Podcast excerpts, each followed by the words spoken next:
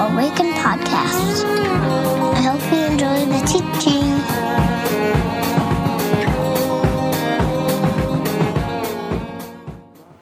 Greetings, Awaken.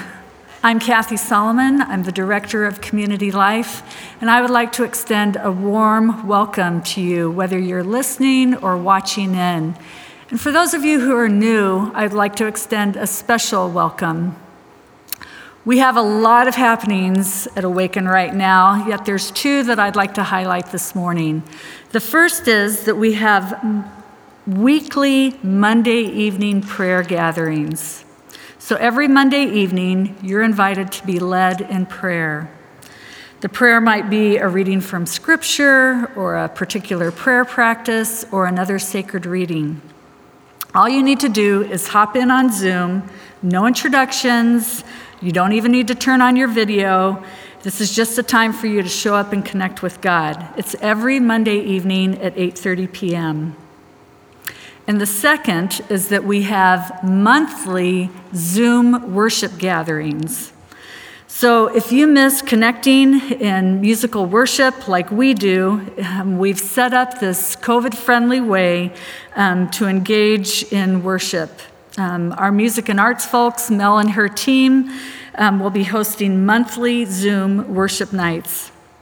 It'll be 30 to 45 minutes, and along with the music, there will be scripture, prayer, and some meditation. Now, this is going to happen monthly on a Sunday night, not this next Sunday, but the Sunday after, October 18th at 8:30 p.m. So both the monthly Zoom worship night and the weekly prayer gathering, they both happen at 8:30. One's on a Sunday, the other happens every week on a Monday. And you can get the Zoom link either in the Awaken Weekly or go to our Facebook Awaken Community Fireside Room page for the link.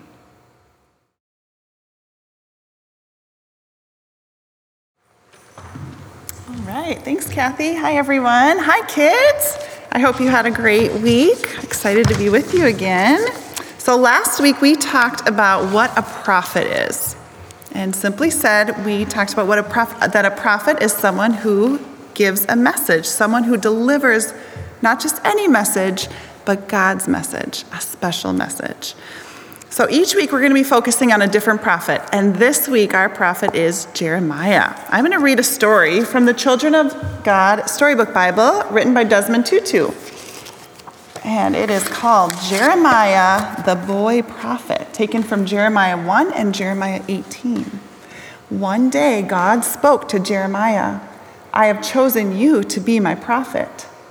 Jeremiah was afraid. I am only a boy, he said. I won't know what to say. I will tell you the words, God said, touching Jeremiah's lips. Even before you were born, I chose you. God showed Jeremiah a branch of an almond tree which is the first tree to bloom in the spring. Jeremiah knew then what God meant. He would make Jeremiah's work blossom like the almond tree. Then God sent Jeremiah to a potter's house. Jeremiah watched as the potter formed a jar of clay on his wheel, but the jar was lopsided. So the potter took wet clay and reshaped it until at last it was whole and perfect. My children are like clay in my hands, God said. If they let me, I will make them whole and perfect. Jeremiah served the Lord as a prophet for 40 years and tried to teach people how to live and be shaped by God's love.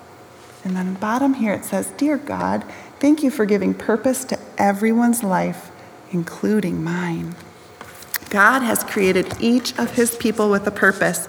And like that potter showed Jeremiah with the clay, God will continue to shape us and help us to be more like him. Jeremiah had a very special purpose. He was chosen to be a prophet when he was very young. God gave him some really hard messages to deliver. Mike is going to tell us more about that. It wasn't easy. He told, God told Jeremiah to tell the people of Judah that what they do, were doing weren't what, wasn't what God wanted them to do. He told them that they were turning away from God and that they needed to turn to God. Jeremiah had to be bold and he had to be brave. It wasn't easy to share this message from God, and the people did not want to hear it. Can you think of a time that you had to be bold and brave and tell someone or maybe a group of people about something that they maybe weren't doing right? We don't usually want to hear what we're doing wrong, right? It makes us defensive, and we even sometimes get mad at the person who is telling us that we aren't making the best choices. Deep down, though, we do know that we can trust people. We usually know who we can trust, and it's usually the people who we trust most that want to help us be better people. Even though they could have trusted Jeremiah, the people were not listening to him. They continued to be to not listen, and he continued to be bold and brave and keep speaking what God was telling him to tell the people. Through Jeremiah and this story from the Bible, we're able to see into God's heart and his feelings.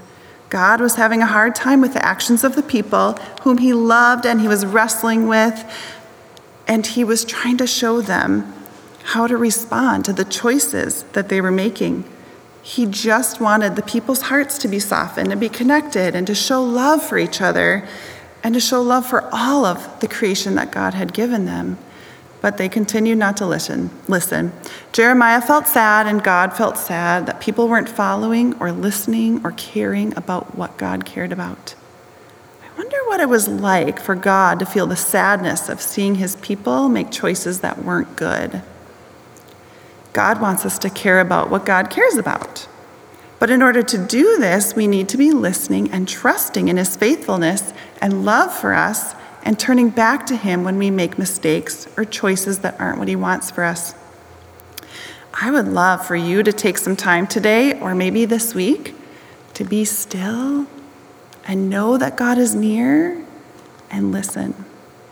Think about the events that are happening in your life or in the lives of the people in your community. What is it that God wants you to hear? How does He want you to respond? How does He want you to serve and help those around you? Remember that God loves you and He has a purpose for you. Continue to be bold and brave as you live your life caring for what God cares about. Maybe you can even make a list of ways that you can care. How can you care for God's creation, for the earth, for people, for our community? Pick one thing each day that you want to do to care for something or someone. As we continue to care and serve, our hearts will grow in love for Jesus and for the people around us. We would love to sing a blessing over you today. Our prayer for this whole community, both kids and adults, is constantly that we would have eyes to see and ears to hear.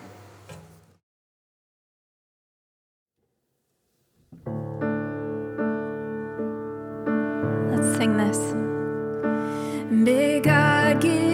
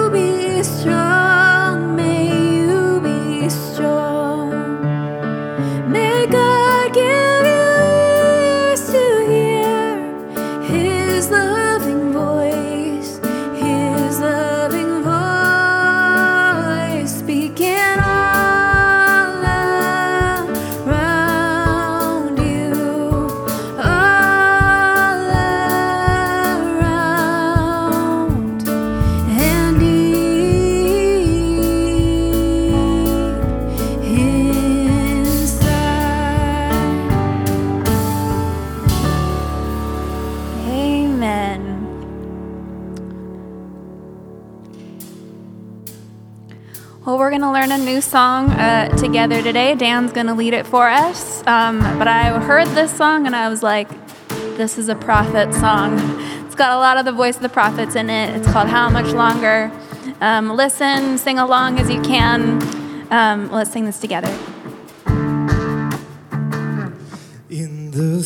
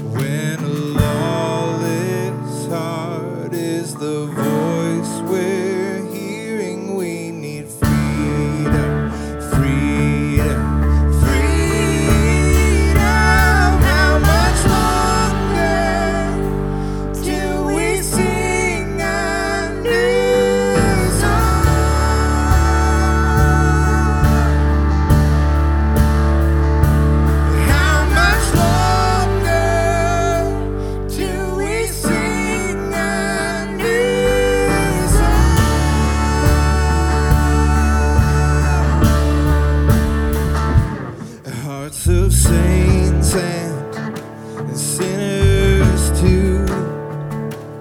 Both have walked away from the destiny.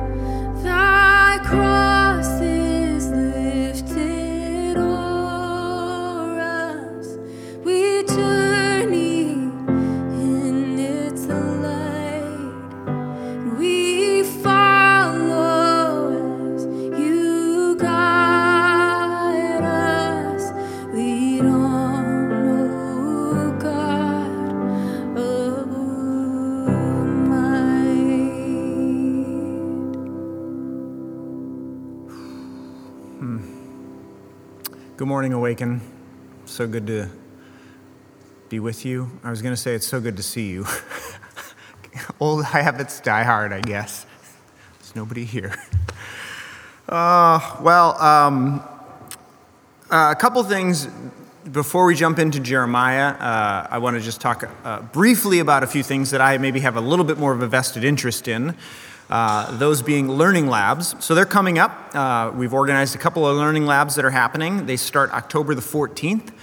Uh, so we've got six weeks total and a two week section and then a four week section. So the first week, uh, first two weeks, will be uh, a learning lab called Conflicted Allegiance, led by my friend Jon Huckins from the Global Immersion Project. And we wanted to give you an opportunity before the election to maybe spend some time thinking about what does it mean to be a person of faith and uh, a citizen of the United States and to participate in both uh, your spiritual journey and the democratic process of voting. Uh, this is nonpartisan. If you're uh, red, blue, right, left, Republican, Democrat, all are welcome. Uh, but we want to we want to invite you to think critically about what does it mean to be a person of faith and to vote in our uh, in the election that's upcoming. Um, after that, starting on October the 28th, will be a four week learning lab led by my friend David Swanson, who's an EC uh, Covenant pastor and has written a book called Rediscipling the White Church. And so we want to re engage, uh, continue to engage the process and the conversation around race and justice. Uh, we believe that the gospel is uh, the good news includes, well, let me just say it this way there is, um, there is no in between uh, there's no space between racist policies and anti racist policies, right? Either there are policies that uphold and, and further the ideology of racism, that one particular person or group of people is, is privileged more than another, or, uh, or a group of people working against those policies. So there's no space in between them, and we think that we want to be a church that's engaged in uh, the conversation around anti racism and what does it mean to be actively working to create policies and to, uh, to work for change in such in ways that work against some of the some of the things that are present in our culture and in our democracy, in uh, policies and uh, in government. And so, rediscipling the white church that'll be four weeks. Those happen on Wednesday nights. All Zoom. You can register online. Last but not least, we have we want to re-engage uh, a conversation with you regarding or connected to our denomination and our relationship to our denomination. So, we're part of the Covenant Church, and prior to COVID, we had on the schedule to begin some listening circles for us to listen and hear from you uh, as to what you think uh, our relationship and future should be or should look like as it relates to the covenant. And so we want to do that, and uh, October 25th and the 27th at 7:30 p.m. Both Zoom meetings. You can register online through the Awaken Weekly or the website. Uh, Donna Albinson, who's a part of our board, and myself will be leading those, and uh, we want to hear from you. So we'll share a little bit about where we've been, some history, uh, where we think we are, and then maybe some proposals as to where we might go in the future. And we'd love to hear your feedback. So please join in those. That is all for the announcements. Let's get to the part that I've worked so hard all week on. Jeremiah. Um, I'm really glad that you're here. And so, however, you found your way to this gathering, whether it be uh, digitally, uh, audio, or video, I hope and I pray that you get exactly what you need today to keep going, um, to take one more step, to, to uh, persevere in faith, because we know that perseverance produces um, faith and good things in us. It bears fruit in us. So I hope that that's what you get today. Uh, since the last podcast that we recorded, a lot has happened. Um, we had a presidential debate, if you can call it that. Uh, our president and the first lady contracted COVID 19, and God only knows what will happen between now and when this podcast is released. And so I, I wanted to actually begin this morning with a prayer. Uh, a prayer by a, a, fellow who has spent his life studying the prophets, um, a man named Walter Brueggemann. And so I'd invite you to pray with me uh, as I begin this morning. So, God, since our mothers and fathers cried out, since you heard their cries and noticed, since we left the brick production of Egypt, since you foiled the production schedules of Pharaoh, we have known your name. We have sensed your passion, and we have treasured your vision of justice. And so now we turn to you again, whose precious name we know. We turn to you because there are still impossible production schedules, still exploitative systems, still cries of pain at injustice, still cheap labor that yields misery. We turn to you in impatience and exasperation, wondering how long before you answer our pleading question, before you hear our petition, since you are not a labor boss and do not set wages. So we bid you stir up those who can change things. Do your stirring in the jaded halls of government. Do your stirring in the cynical offices of the corporations. Do your stirring amid the voting public too anxious to care. Do your stirring in the church that thinks too much about purity and not enough about wages. Move as you moved in Egypt. Move the waters and the flocks and the herds toward new statutes and regulations, new equity and good health care, new dignity that cannot be given on the cheap. You, God of justice and dignity and equity, keep the promises that you bodied in Jesus, that the poor may be first class members of society, that the needy may have good care and respect, that the poor earth may rejoice in well being, that we may all come to Sabbath rest together, the owner and the worker, the leisure class and the labor class, all at peace in dignity and in justice. In the name of the Father, and of the Son, and of the Holy Spirit, we pray. Amen. Well, we're going to dive into Jeremiah this morning, and uh, this is the beginning of a series that we're starting on the prophets. It's called The Prophets Among Us. Jeremiah is one of the more substantial prophets in the Bible, 52 chapters. And of course, I only have 30 minutes now, probably less than that. Um, and so I can't cover all of Jeremiah, but what I want to do this morning is try to give you like a little bit of historical context as to when Jeremiah was preaching and teaching and offering prophecy and critique. And then uh, I want to just look at three passages from Jeremiah. Uh, three passages that I think will give you a sense of who he was as a prophet, and that I think uh, speak not only then, but speak now to us in our time and in our day. So, um, first of all, who was Jeremiah and when did he preach? Uh, he received his call in 625 BCE. He was young, as Mandy mentioned. He was active during the last kings of the southern kingdom of Judah. So, if you remember your Old Testament history, Israel broke up into two kingdoms. There was the north uh, in Israel, and there was the south. So, ten, two, two tribes in the north and 10 in the south.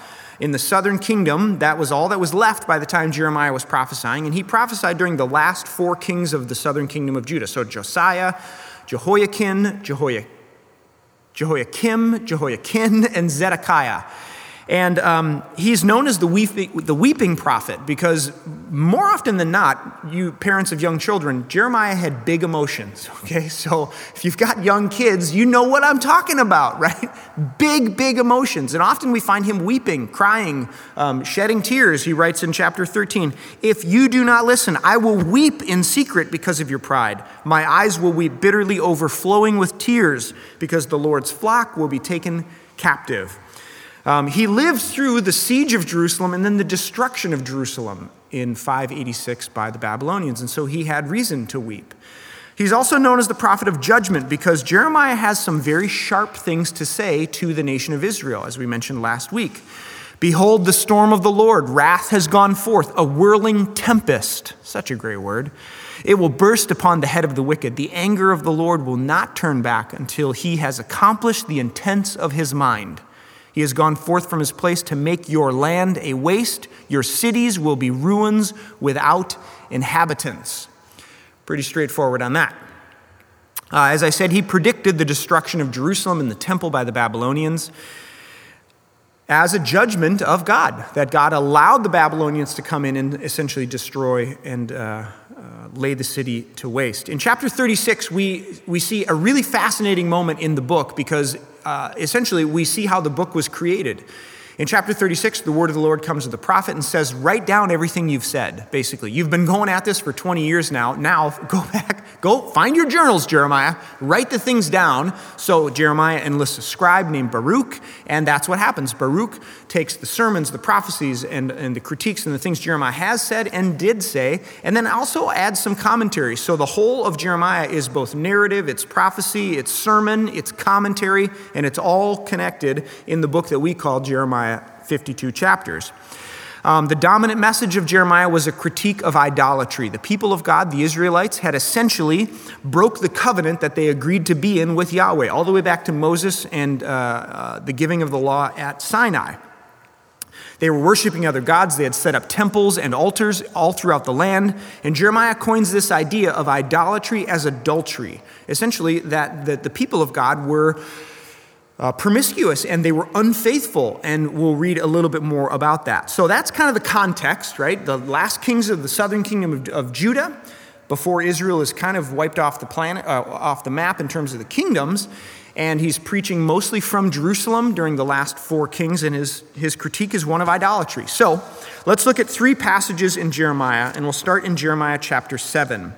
Um, I won't ask you to, well, if you want to stand, you can, um, but this is uh, the first 11 verses of chapter 7. We read this. This is the word of the Lord that came to Jeremiah. Stand at the gate of the Lord's house and there proclaim the message. That's the temple. Hear the word of the Lord, all you people of Judah who come through these gates to worship the Lord. This is what the Lord Almighty, the God of Israel, says Reform your ways and your actions. I will not, and I will let you live in this place. Do not trust deceptive words and say, This is the temple of the Lord, the temple of the Lord, the temple of the Lord. This, by the way, may be the place or the, the inspiration for preachers who just keep repeating the same thing over and over again, even though they're not making any sense. It's Jeremiah chapter 7. Um, if you really change your ways and your actions and deal with each other justly, if you do not oppress the foreigner, the fatherless, or the widow, and do not shed innocent blood in this place, and if you do not follow other gods to your own harm, then I will let you live in this place, in the land I gave your ancestors, forever and ever.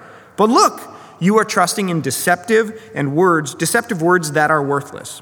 Will you steal and murder, commit adultery and perjury, burn incense to Baal, follow other gods you have not known, and then come and stand before me in this house, which bears my name, and say, We are safe.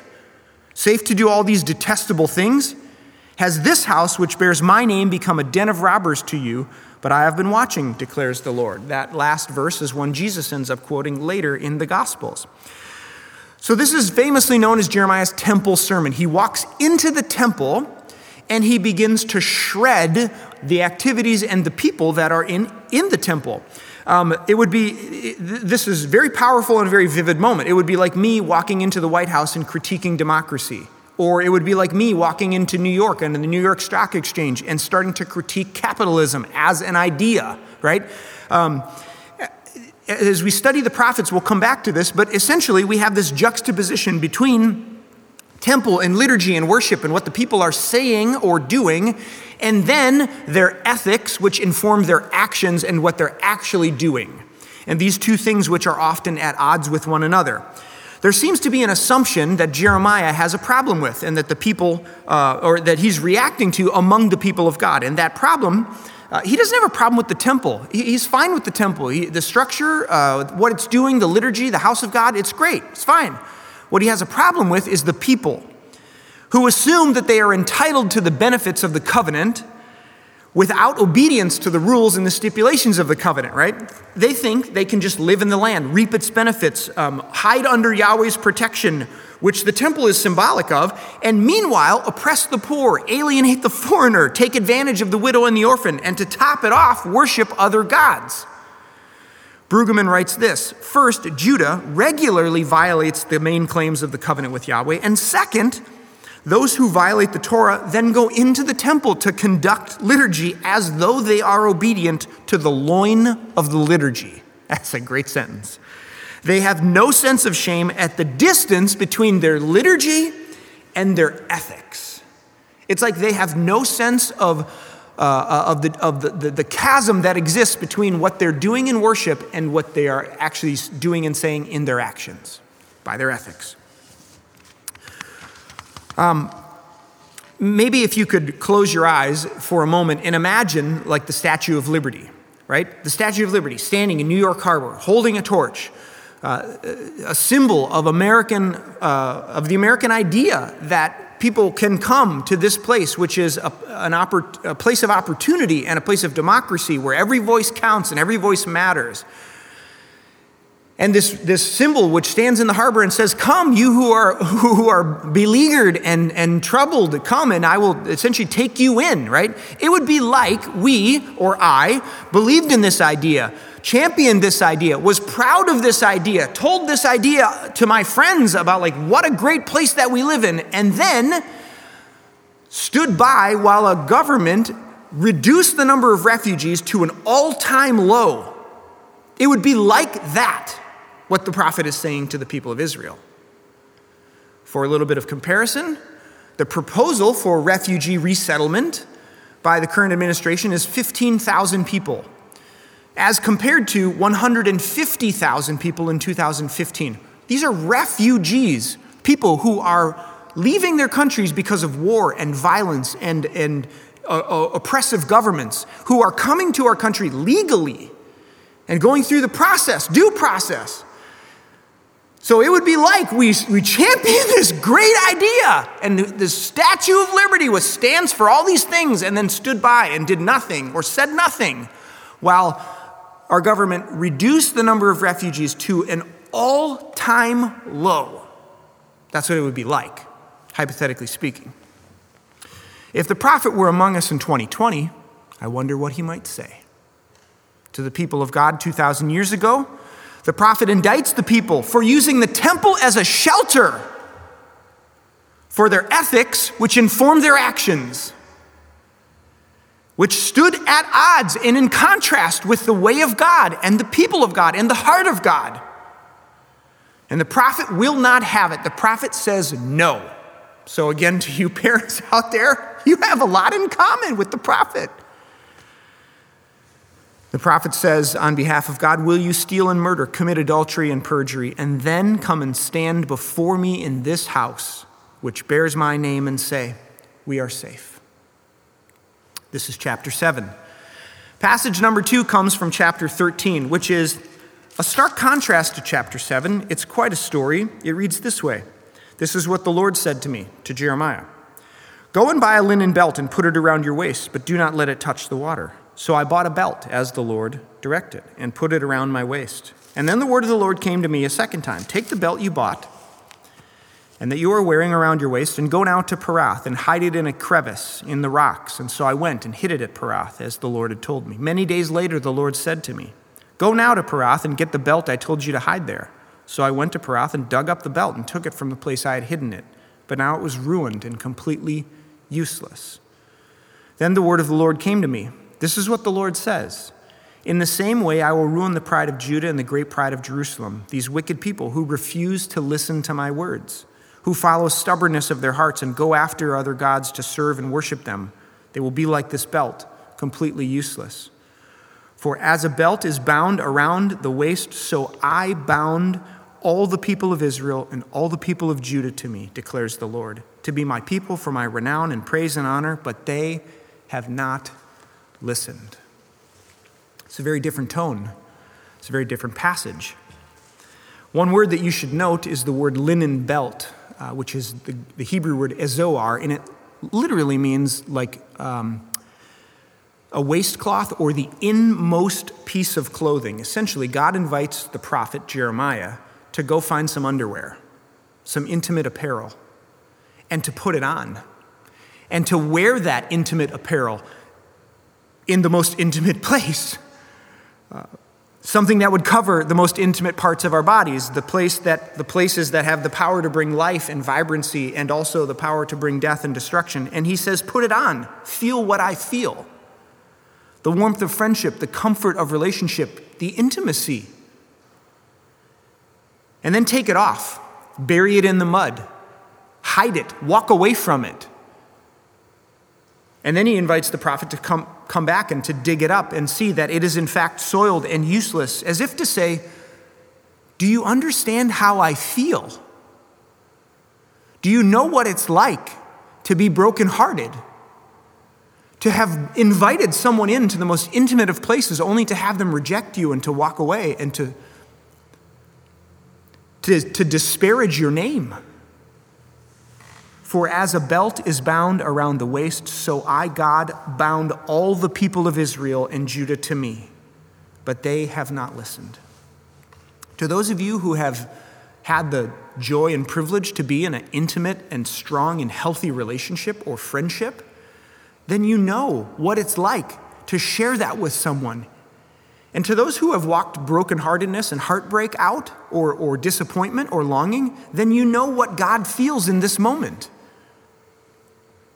This is what God intends to do and be for us and with us, to bring us close in communion and intimacy with God. So, can you imagine what it must be like to be God? The pain and the heartache to have put themselves out there in such vulnerable ways, not once, not twice, but again and again and again and again, over and over, infinitely. And to have me and you and us have our hearts turned to stone and to break like I, want to I want to pause for a moment because I think so often we distance ourselves. God is transcendent, God is great, God is holy, God is just. All these you know magnificent words and ideas, but take just a second and bring God close. Like let God be immanent. Let God be incarnate, infleshed, and imagine what God must feel like. In the prophets, we not only hear what God thinks and the, the critique that God has, but we understand what God goes through. We, un- we get a glimpse of what the divine feels when we walk away, when we disparage God's name, when we, when we worship in this place and yet go out and care not for our neighbor.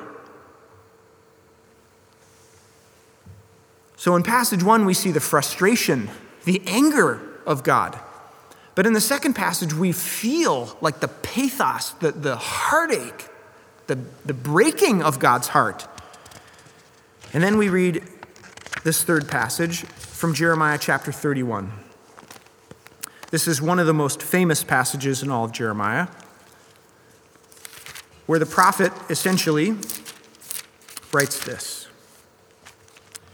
The days are coming, declares the Lord, when I will make a new covenant with my people Israel and with the people of Judah. It will not be like the covenant I made with their ancestors when I took them by the hand and led them out of Egypt, because they broke my covenant, though I was a husband to them, declares the Lord. This is the covenant I will make. I will put my law in their minds, and I will write it on their hearts. I will be their God, and they will be my people. What was once written in stone will be written in flesh. In this passage, we see the hope, the enduring hope of the God of Scripture. And not only do we see the hope of God, but we see the promise of action, action informed by an ethic of unending love and compassion. If Jesus is the ending of this statement that God makes through the prophet, then what we see is not only intention, but action fulfilled in Jesus. So we see the compassion and the unending hope of God, but then we see the action of God in Jesus faithful and steadfast pursuit. Even now, as the people mock the very structure that represents God from the temple itself, we see the plan and the promise of God to be faithful to creation and to humanity, to not walk away from us, even in our brokenness and even in our infidelity, even in our mess that we've created. We see hope for a future that only the divine can bring about. And that, my friends, that's good news. I don't know about you, but man, I'm tired. And I've had to like stop watching the news because it's just weary. But the other night I was watching a documentary. It's called Good Trouble. And I was trying to think of a person or a situation in my life where it was dark. And yet there was this, this glimmer, this like unwavering hope for a different tomorrow. If you haven't seen this documentary, I would highly recommend that you watch it. It's called Good Trouble, and it's about John Lewis. And what you see over the course of this documentary is a man who is convinced that there will be a better tomorrow. Amidst white supremacy, amidst racism, beatings, getting literally attacked by dogs, beaten with clubs as they marched across the, the Pettus Bridge. And I, I, I watched this film, and, it, and as it ended, I thought, how do you hope after that? After a lifetime of darkness and staring it in the face. And this is a little bit like that moment, I would imagine. For the prophet who says, on behalf of God, amidst darkness, amidst two kingdoms having gone awry, idolatry everywhere, unfaithfulness, promiscuity, the, oppre- uh, the, the poor being oppressed, the widows and the aliens and the orphans being marginalized, the rich getting richer and the poor getting poorer. Amid, in that moment, the prophet says, on behalf of God, there's hope. There's hope for a, a different kind of tomorrow. And so this morning, may I be the one to remind you of the prophet Jeremiah's words of hope. Even after the anger of God, the justice of God being rained down, even after the prophet is invited to feel what God feels, in the words of the prophet, we know what God is like. We hear and we sense and we feel the heart and the compassion of God. And, and, and that, that God is not a God who walks away from this garment, this moment, but that God is a God who, who doesn't throw up its hands in despair and says, You're on your own. But no, this is a God who enters into the story, into the mess. This is the, this is the wonder of the incarnation. That God not only enters our mess, but like draws the bath and washes us and cleanses us and bathes us and offers a new tomorrow and restores us. What was written in stone is now written in flesh, incarnated and human. So do not lose hope. Do not despair. All is not lost.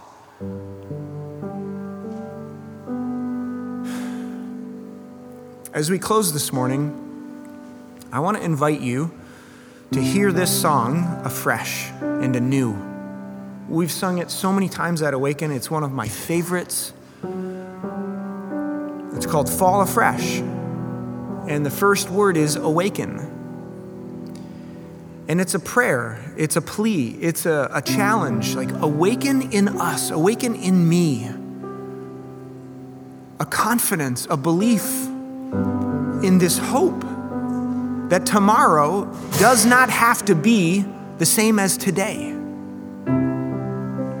That there is a new dawn in the resurrection of Christ. That the darkest of dark, the, the, the, the evilest of evil, the worst of the worst has been beaten. Death has no sting. In victory, Jesus rises from the grave and says, Follow me to light. So, Holy Spirit, fall afresh on us, on me, on this congregation, on our community, on our country, on our world.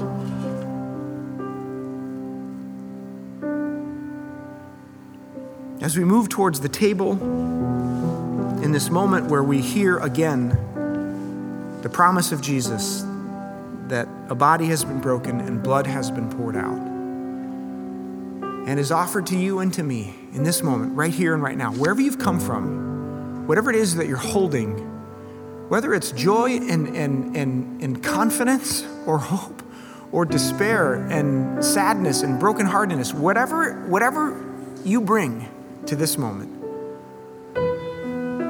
this is for you again today. So, Holy Spirit, do your work. Fall afresh on us, I pray. Awaken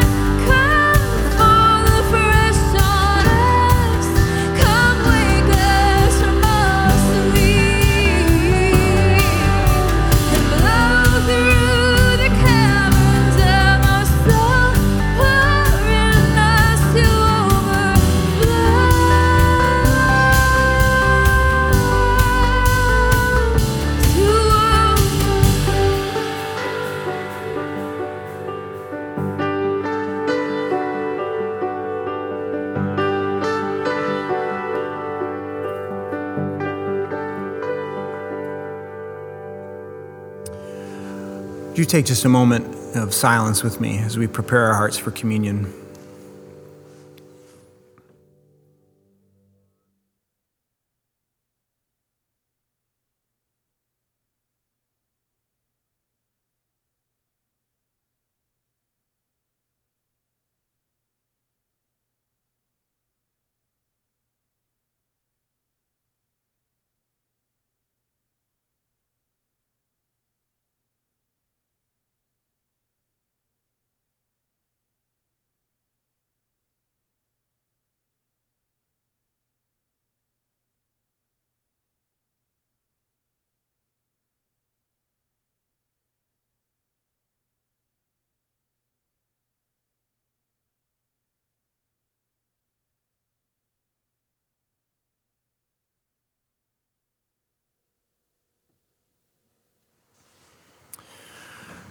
On the night that Jesus was betrayed, he took bread and he broke it.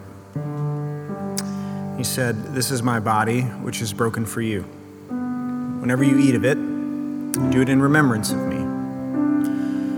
So remember the things that I've said. Remember the things that I've done. The posture that I inhabited the world with. The way that I treated my neighbor and the stranger, the alien, the orphan, the widow, those who are out on the edges. Like, pay attention, don't forget. And in the same way, he took a cup and he blessed it. And he said, This is my blood shed for you. And whenever you drink of this, do it in remembrance of me. So, this table, the Eucharist, the good gift of God, it is the table of God. It is not the table of the church. It is not mine. It's not the Pope's. It's not any other religious officials. It's made ready for those who love God and those who want to love God more. So come, you who have a lot of faith or a little bit of faith, you who have been here often or maybe not for a long time or ever before, you who have tried to follow and you who have failed. These are the gifts of God for the people of God. So come, not because I invite you or because the church invites you, but because the resurrected Christ, in whom the unending hope of God is made known, invites you to come and be fed and be known here at this table. So I'd invite you to take the bread and to hear these words the body of Christ broken for you. Take and eat.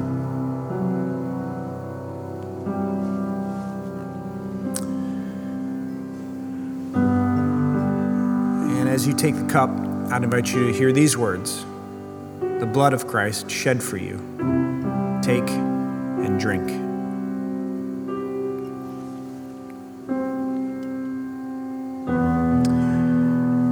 One of the other more famous passages in Jeremiah is Jeremiah chapter 6, in which the prophet says, Stand at the crossroads, which is actually best translated like stand in the ways, the, the, the well worn paths of the ancient.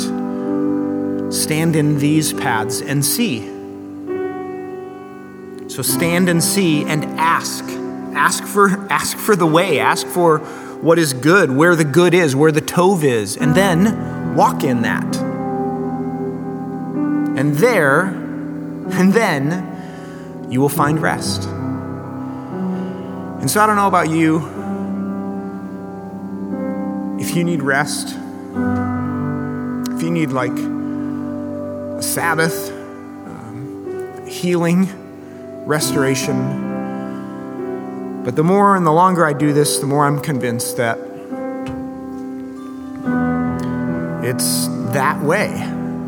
It's this way. It's the body and the blood of Christ. It's the way of Jesus. So stand at the crossroads, friends, and see. See this path, see this way, and ask for what is good. Ask to know what is good. And then walk in it. And my hope and my prayer, my sneaky suspicion, is that though it may even cost some of us our lives, we will find rest. The kind of rest that cannot be taken the kind of rest that not even death can swallow up.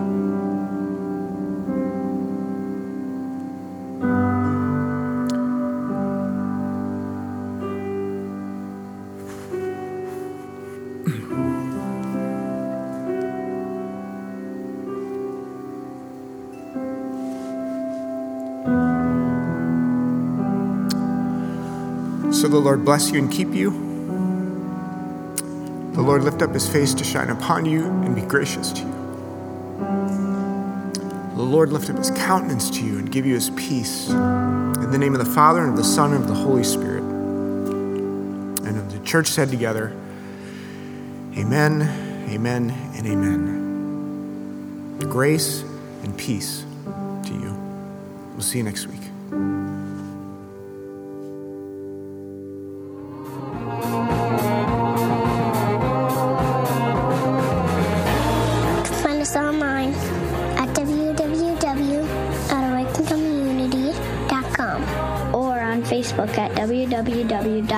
www.facebook.com backslash Awaken